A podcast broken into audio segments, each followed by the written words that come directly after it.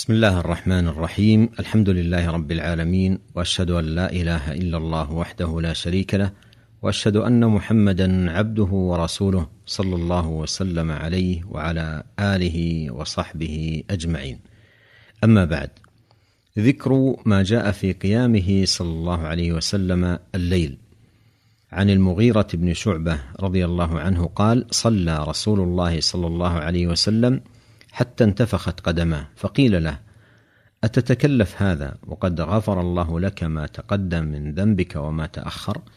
قال أفلا أكون عبدا شكورا؟ متفق عليه. قوله صلى رسول الله صلى الله عليه وسلم حتى انتفخت قدماه أي صلى حتى تورمت قدماه من طول القيام فربما قرأ في الركعة الواحدة البقرة والنساء. قوله فقيل له أتتكلف هذا؟ أي هذا القيام الذي يحصل به التورم للقدمين من طوله.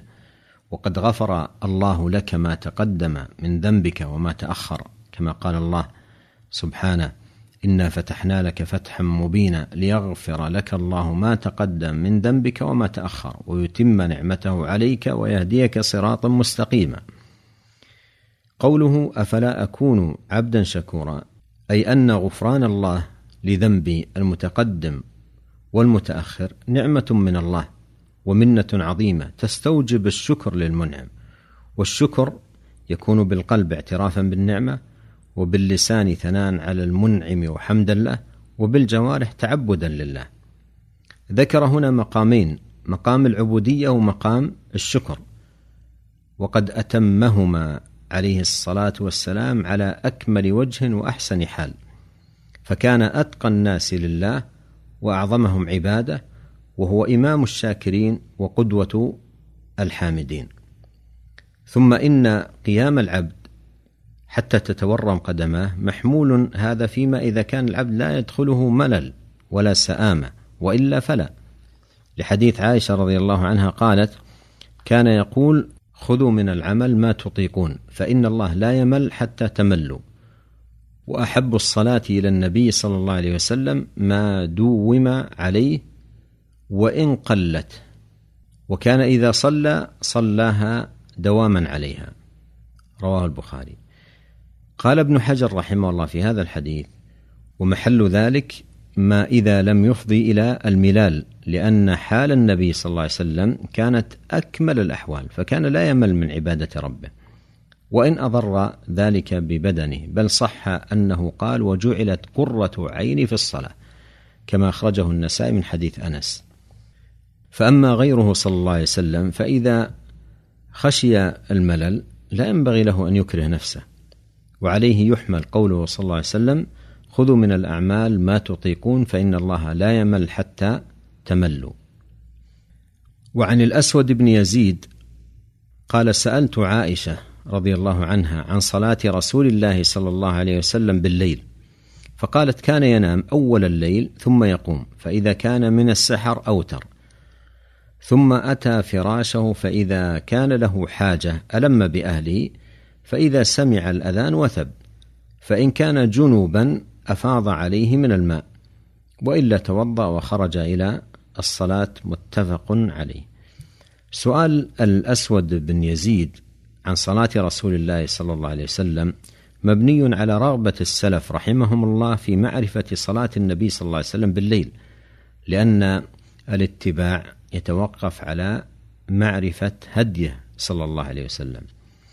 قولها كان ينام أول الليل يبدأ أول الليل من الغروب لكن المراد به هنا ما بعد صلاة العشاء لأنه صلى الله عليه وسلم كان يكره النوم قبلها.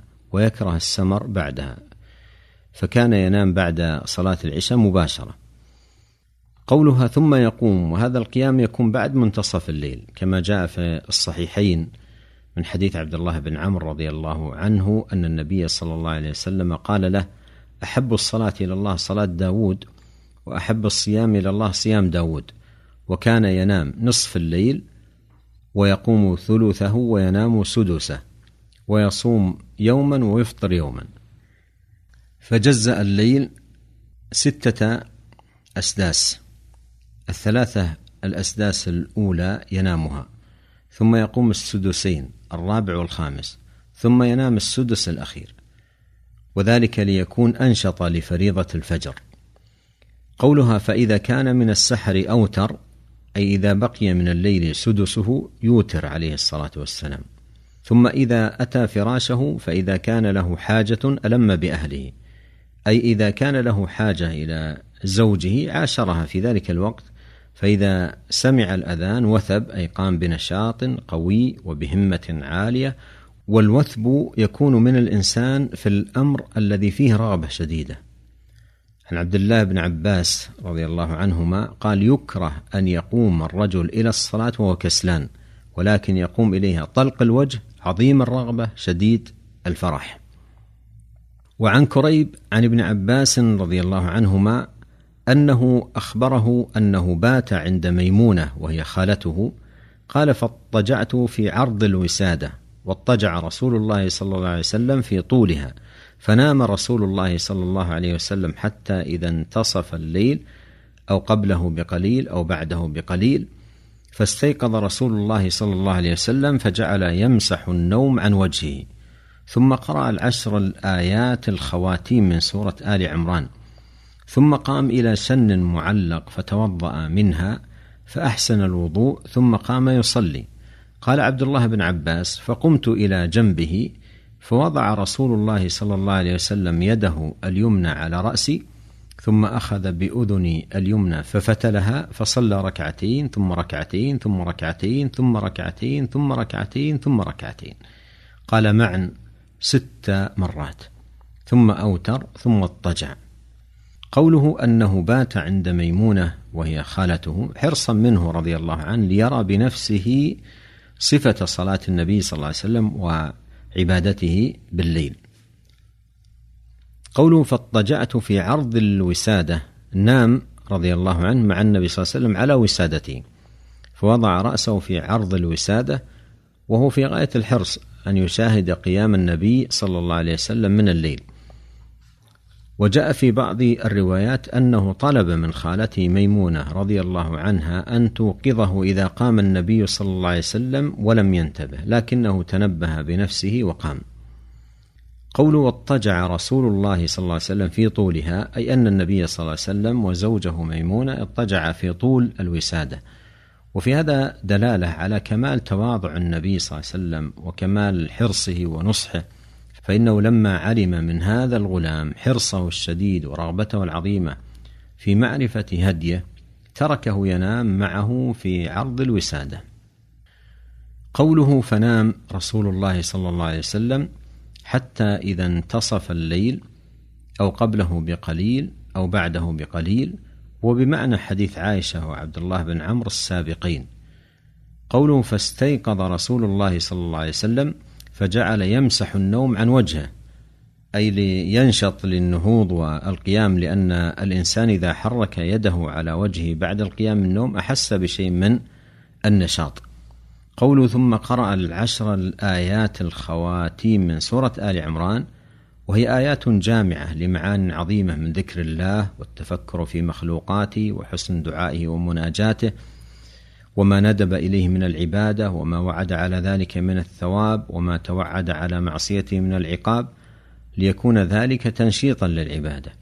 ثم قام إلى شن معلق أي قام من الفراش بعد قراءته هذه الآيات إلى شن معلق والشن هو القربة التي تصنع من الجلد.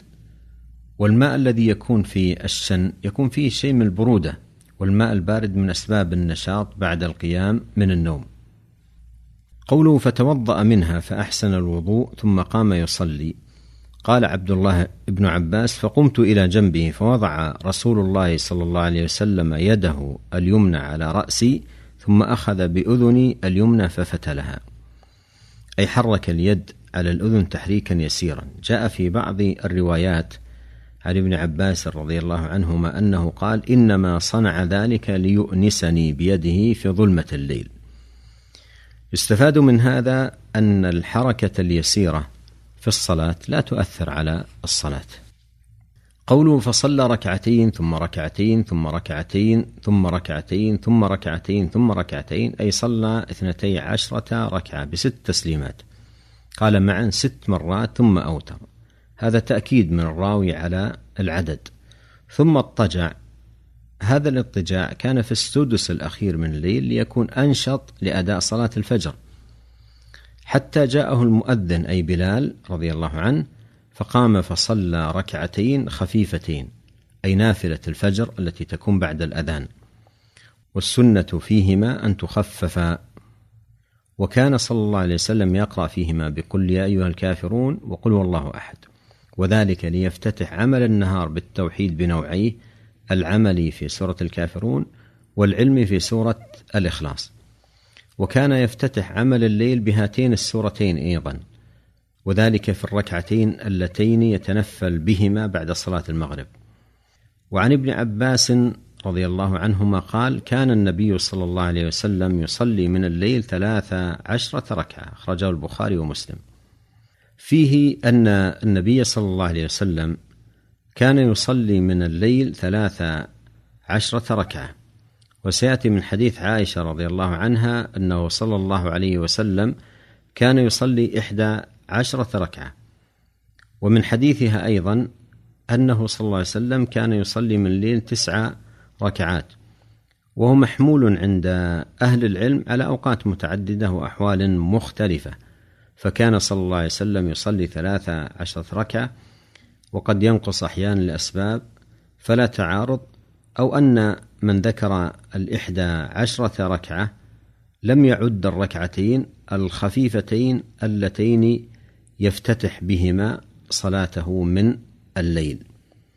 ونسأل الله الكريم أن يوفقنا أجمعين لكل خير وأن يصلح لنا شأننا كله وألا يكلنا إلى أنفسنا طرفة عين. إنه سميع الدعاء وهو أهل الرجاء وهو حسبنا ونعم الوكيل. وصلى الله وسلم على عبده ورسوله نبينا محمد وآله وصحبه أجمعين. والسلام عليكم ورحمة الله وبركاته.